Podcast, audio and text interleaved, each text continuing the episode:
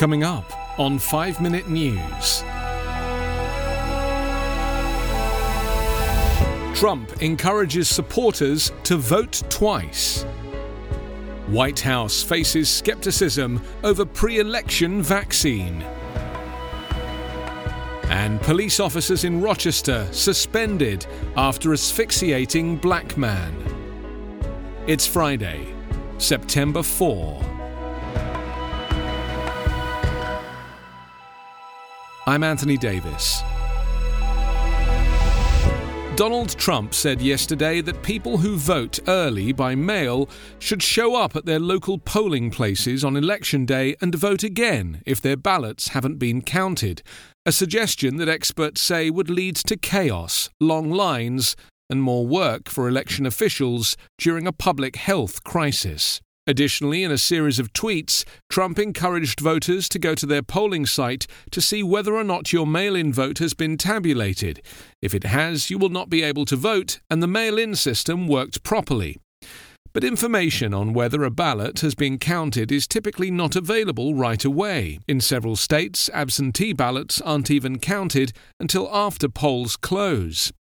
What can be checked is whether an absentee ballot has been received, and in some cases, whether it has passed a security review and will be submitted for counting.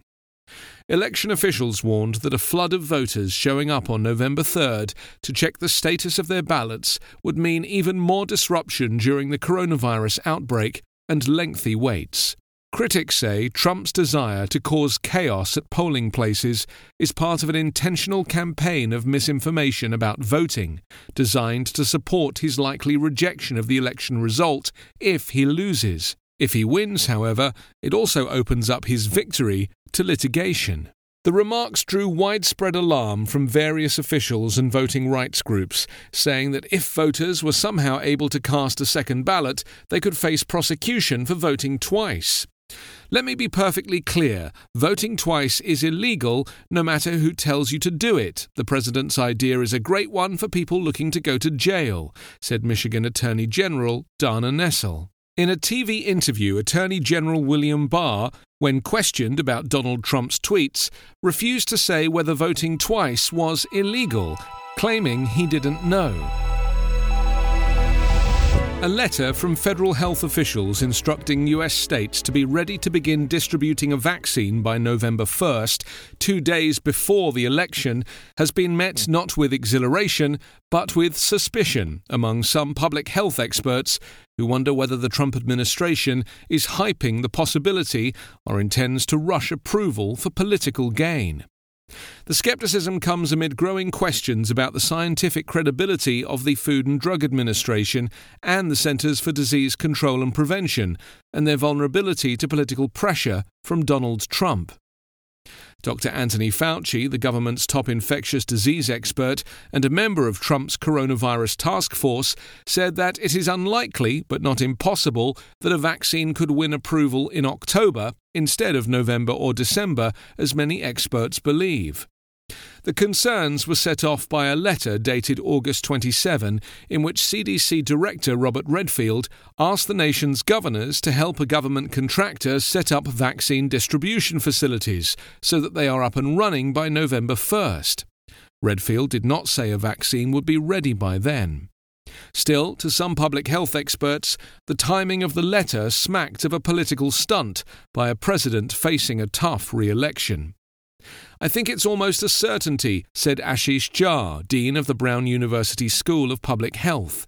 He said November feels awfully early. Jha noted the FDA's recent move to approve emergency use of convalescent plasma against COVID 19 following threats and complaints from Trump about the slow pace of the agency's review. Last week, FDA Commissioner Stephen Hahn was forced to correct himself after overstating the life saving benefits of the plasma treatment. Senate Democratic leader Chuck Schumer questioned the Trump administration's motives. Too much of the evidence points to the Trump administration pressuring the FDA to approve a vaccine by election day to boost the president's re election campaign, he said in a statement. This raises serious safety concerns about politics, not science and public health, driving the decision making process.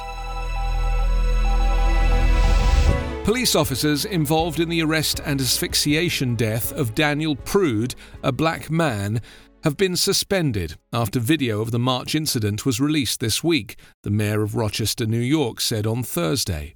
Prude's family released on Wednesday body camera footage from his arrest in March, showing a group of officers in the upstate New York City putting a hood over his head, apparently to prevent his spit from possibly transmitting the novel coronavirus as he knelt on the ground, handcuffed and naked.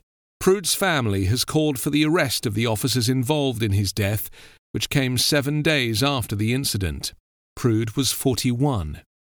The Monroe County Medical Examiner ruled Prude's death a homicide caused by complications of asphyxia in the setting of physical restraint, according to an autopsy report. Mr. Daniel Prude was failed by our police department, our mental health care system, our society, and he was failed by me, Rochester Mayor Lovely Warren told reporters. We cannot continue to fail black lives in this way. Prude's asphyxiation occurred two months before the death of George Floyd at the hands of Minneapolis police, which spurred international protests against police brutality and racial injustice in the United States. You can subscribe to 5 Minute News on YouTube with your preferred podcast app. Ask your smart speaker or enable 5 Minute News as your Amazon Alexa flash briefing skill. Please subscribe, rate, and review us at 5minute.news. 5 Minute News is an independent production covering politics, inequality, health, and climate, delivering unbiased, verified, and truthful world news daily. A news story gets shared by a friend on social media, or you catch a tweet that really makes your blood boil. But how do you separate fact from fiction? That's the premise behind Disinformation, a 10 part series from Evergreen Podcasts and Emergent Risk International coming this fall. Tune into Disinformation wherever you get your podcast. And remember, don't believe everything you read.